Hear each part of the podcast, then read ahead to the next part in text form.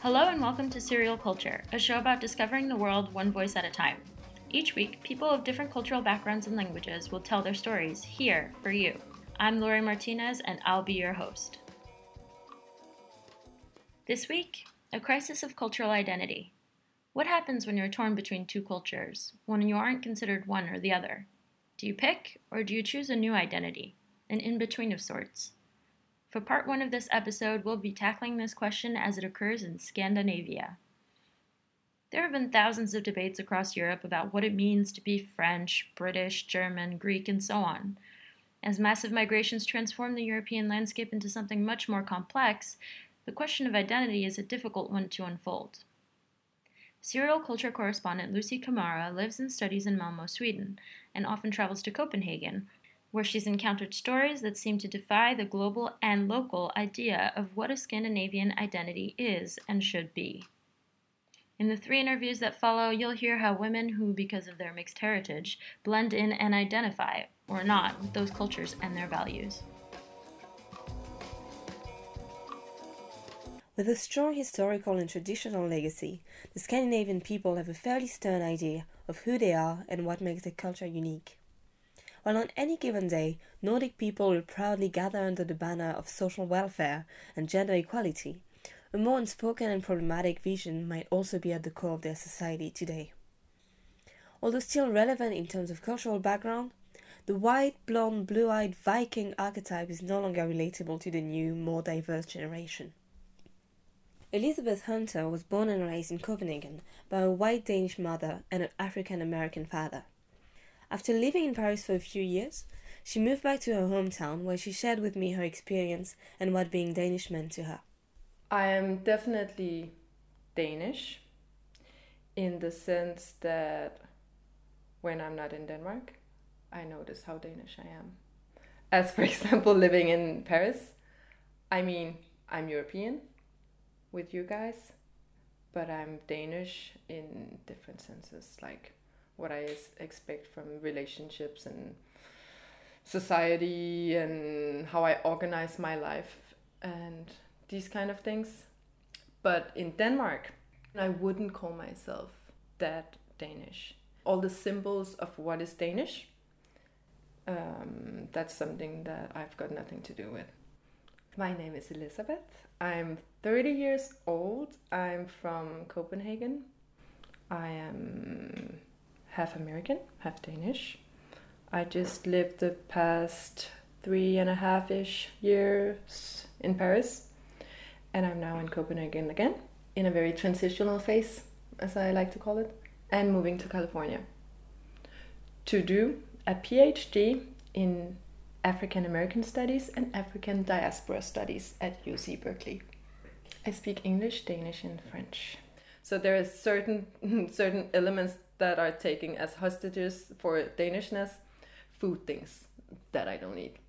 Smørrebrød, frikadeller, to have a kolonihavehus, uh, what else? Hygge, like stereotypical things, simples. When I'm in Denmark, I see Danish culture a little bit from from the outside because I also have another perspective from my upbringing, right? My dad's like, oh, that's so Danish, kind of good and bad. But you know, I I I just I have a double perspective naturally. A couple of years ago, while I was still in Paris, I had this very personal awakening, I would say. I describe it as um, discovering my own color. That was also discovering my my father, and who passed away when I when I was eighteen, and discovering something that has been itching my whole life, but I didn't have a word for it. And then I guess I discovered what is what it was, and it's called racism.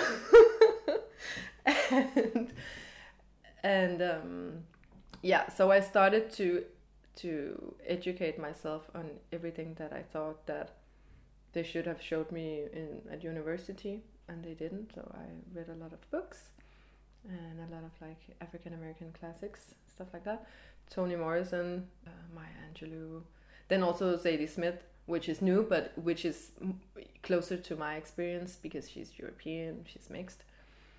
I saw tons of YouTube videos, you know, it, oh, it was the best. I got so greedy, sort of. I felt like I had to catch up um, on 28 years of whitewashing and just like living half of myself. But I was a little bit shy to like black up because that's not an I'm mixed. That's not an identity that I want to own. I mean, I have privileges too, right, connected to the mixedness. So, coming back to Copenhagen with my new lens, you could say, I see brown people all over. And it's also because, I mean, I've been away for a long time. Some people grew up, they, you know, moved from Jylland to Copenhagen or whatever, immigration, you know, and people having kids. So I do believe that there are more brown people now than when I left, and certainly more than when I grew up. Um, but I think my shift in what I see and who I see has added something. I want to like poke people on the shoulder and be like, "Who are you? Where were you in the '90s?" And I do it sometimes, you know, and like, "Oh, you look like we should be friends." well, I've only done this in contexts where we were talking about brownness, and some of them said the same, like, "Awesome to meet you," and and and this one particular girl I told you about, we had I mean, word by word, the same experience, and also this awakening, and so many similar points. So, I mean, I completely teared up the first time I, I met with her. So, I've had very, very positive um, experiences with these people. Yeah. when I talked about the racism that was itching in my during my upbringing in Denmark, it's connected to this concept of Danishness, which is also a very romantic construct, and it's definitely white.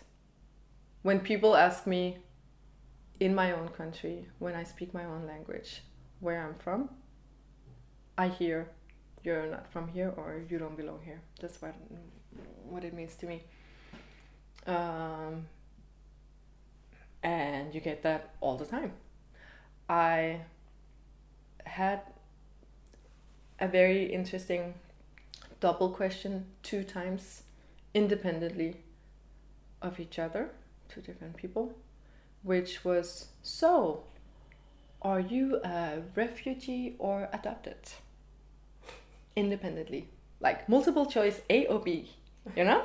Not see, I'm born here, which pissed me off and also the awareness that I grew up with many people who had a parent from somewhere else, but the ones who were half Finnish or Swedish or uh, quoi, Néerlandais or something. Norwegian. Yeah, and white, they never had to answer these questions. So it's clearly racial. That's exhausting and then topped with a very Danish sense of irony. I mean, freedom of expression means I have the right to say whatever I will, even if it's insulting or harmful to someone else. I will exercise this right. Equality is a, is a very strong ideal in Denmark, but I think equal rights and equal opportunities get confused with sameness or alikeness. Mm? So if we're all alike, then we can be equal. That's that's the premise. That's how it functions. So you can be equal, quote unquote, if you peel off your color and your weirdness and your otherness. Then you can have equal rights. Seriously, there's so little you have to do to be other in Denmark. If you're not wearing your Nike free and wearing that specific high bun, which is still a la mode apparently, seriously, then then you're other.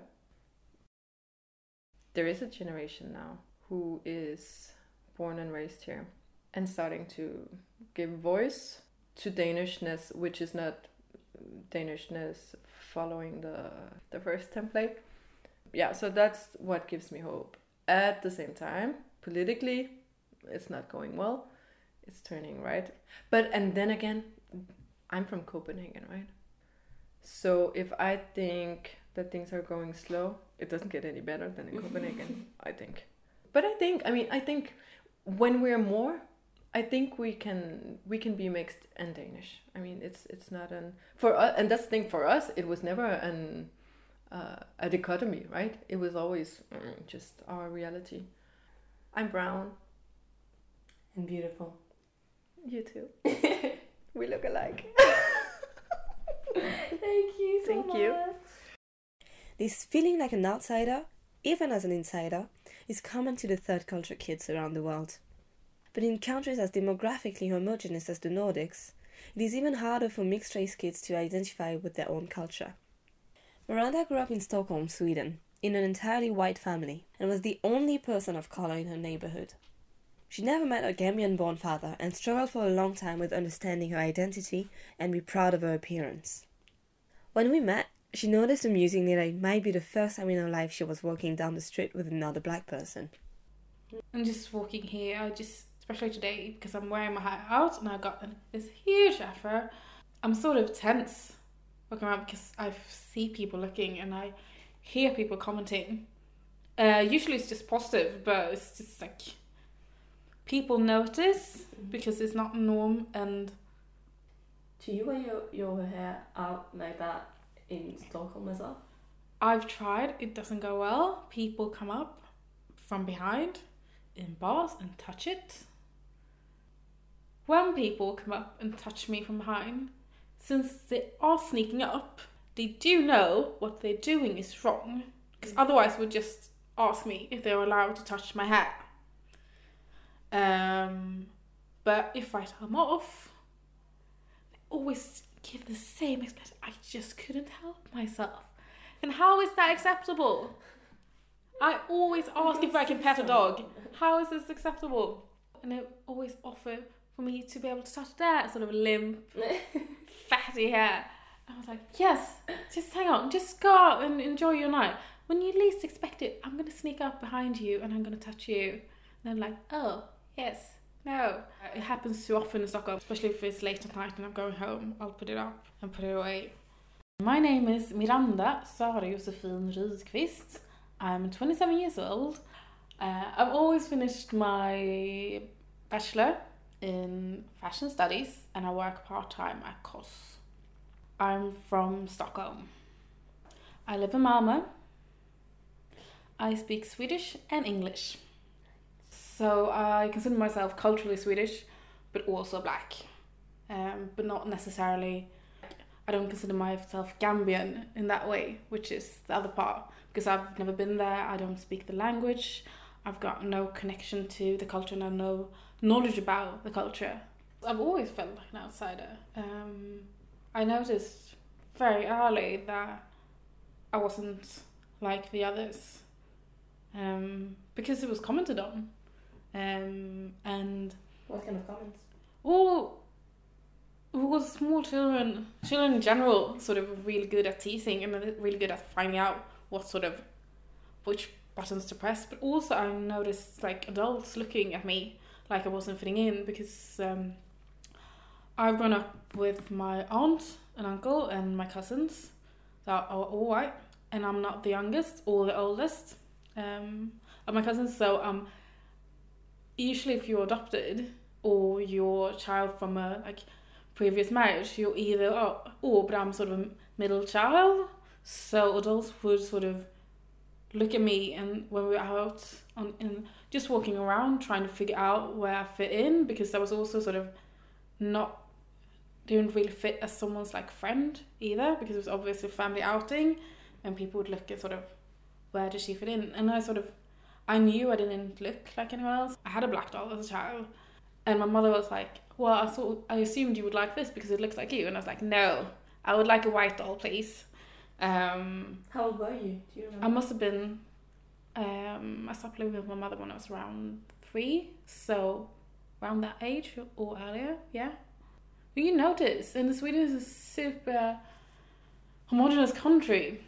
It's super white, and I was the only black girl in my school up until high school.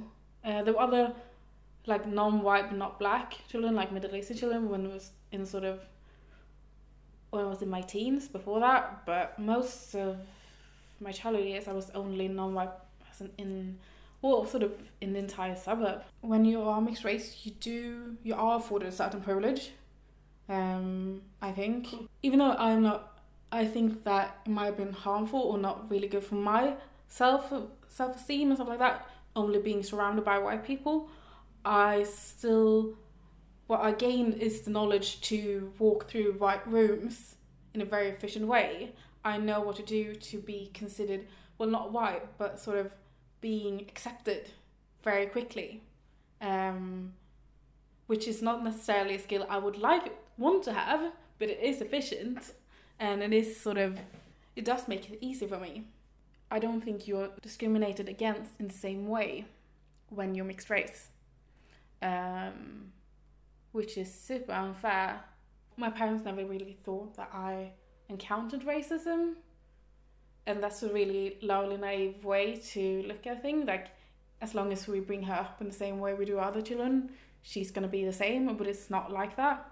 So I've been sort of unpacking and looking at like old memories and stuff like that. And it's I think it's horrifying how I've mainly how like the internalized racism have, made me treat myself as a woman where looks are really important and stuff like that. Um, it's mostly been about control for me, or sort of figuring out what um, what ideas about black people other people had, and then not being that. So I used to really like uh, hip hop as a child, but then around 12, I realized people assumed I'd listen to hip hop just because I was black, and then I stopped until so 22, 23 maybe. Just putting myself in a smaller and smaller box. I always worked to try to sort of just make a persona that like read as more white, but I just, I just given up. just, there's just no point in it. All the times I've never sort of talked to other black people, but as soon as there were another black person, especially when I was in my teens, these all everyone sort of assumed that we would become best friends, or if it was a man, that I would be medically attracted to him and we'd become a couple, even though we had nothing in common, and they knew we had nothing in common. Um, and that made me so frustrated and I don't get what they were doing but I sort of see the point in having other black people around me as support because it's it's really relaxing. Not always having to be an edge um because that's the worst part of it. It's like you learn to always be on edge and sort of on your best behavior. The weird thing is that all these prejudices or ideas and stereotypes about black people are, haven't really um, originated in Sweden uh, because we don't have a large black population and the black we have has only only lived here for like 20 30 40 years um, so it's all imported from uh, TV shows and media from other countries mainly sort of American I don't think the ideas about race comes from America I think mainly the stereotypes. Like most Swedish people, their largest contact to black people has not been black friends or a black community. It's been hip hop or Fresh Prince of Bel Air, whatever, something that's black and that's American. But the ideas about race, uh, they were here long before. You need to sort of catch children and teenagers and allow them to, well, visualize themselves as just like being more. I see myself as very Scandinavian um, and Swedish in my personality and how I react things and what I like and uh, stuff like that. It's just like the problem isn't with our identities. The problem is that the refusal from white people to see us as anything other than other, um, and just that like the assumption that I don't look Scandinavian, so I can't be. And if I am is must be because I'm adopted. And I think this like the biggest problem is the lack of lack of education. There's no nuance in the view of what racism can be because there's no, st- no stories about it, and so few of the stories that are there actually reach a wider white population or wider Swedish population. Um, my upbringing had been easier if I had the tools to identify racism that weren't just being called the N word. Um, if I was able to identify which was just teasing and what's actually racism. I don't know if I weren't able to see, but I'd never intervened. And looking back, I can see that a lot of the teasing was sort of race based.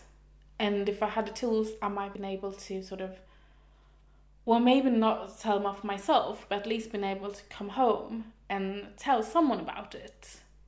But I didn't, so I always assumed that it was me that was wrong. Whether in Denmark, Sweden, or the rest of Scandinavia, the biggest issue for people of color seems to be the lack of representation and spaces of acceptance. Heartbreakingly, most people I talk to share the feeling of hopeless loneliness. In the last couple of years, creative projects and political associations have emerged and have given birth to a new sense of community. In Copenhagen, I talked with Iliana Hansen, a Trinidadian Danish female creative who, with a few friends, initiated the Vavak Collective. I mean, everything is changing. Like, uh, yeah, there are children immigrants, there are mixed kids, there are adopted uh, kids, and all of these people are adults and will be a part of the Scandinavian narrative. So, in that way, it will change. I'm Iliana. I have a background in animation and production design and right now, I'm currently doing some marketing fundraising for a new restaurant in Copenhagen. Well, my first language was English because I was born in Toronto, but my mom is Danish. So when we moved uh, to Copenhagen when I was four years old, I yeah started speaking Danish, and so those are my two main languages. Vavak, which is uh, short for Vis-a-vis Art Collective, is initiative we took like a group of people who met in a Facebook group wanted to do a film club where we showed movies about people like black people and black people's stories or narratives. And then we actually found out we wanted something much bigger. We wanted to do events like spoken word and food and movie screenings. So actually Vavak was yeah about meeting other people who had african descent and building a community. To, to see other people on stage that look like look like you and have similar backgrounds or similar um, um, have been in similar situations like yeah like with, with racism or it, it just it just really helped people to feel seen like not be invisible. Like yeah your your your stories your issues are real. And some of my white friends who have attended they've said afterwards like wow, that was really interesting and I didn't know that. And so I feel for both. It was it was very like for, for white people educational and for black people just feel like there was a space where they could uh, meet people and communicate about these issues or, or, or feelings about being in a, in a very like white society. Mm-hmm it's like if you want something done, do it yourself. You need to actually go and meet people and talk to people. And this and this is also with Vavak. Like we could meet people face to face and talk about these things and what, what and what people were doing, like in their job and how they felt in their workplace or in life, and we could start a conversation about it. Lucy is also co host and co producer of a podcast called Tone Deaf, which tackles issues of identity and politics in Sweden, the US, and worldwide. Stay tuned for part two, where we'll see how these same questions play out for expats back in Paris. Listening to Serial Culture, produced by Lori Martinez for Les Raconteuses, a multilingual podcast collective for curious humans dedicated to building cultural bridges through storytelling. Intro music by Knowledge. If you like the show, let us know. Treat us at Les Raconteuses and check out our website, lesraconteuses.com.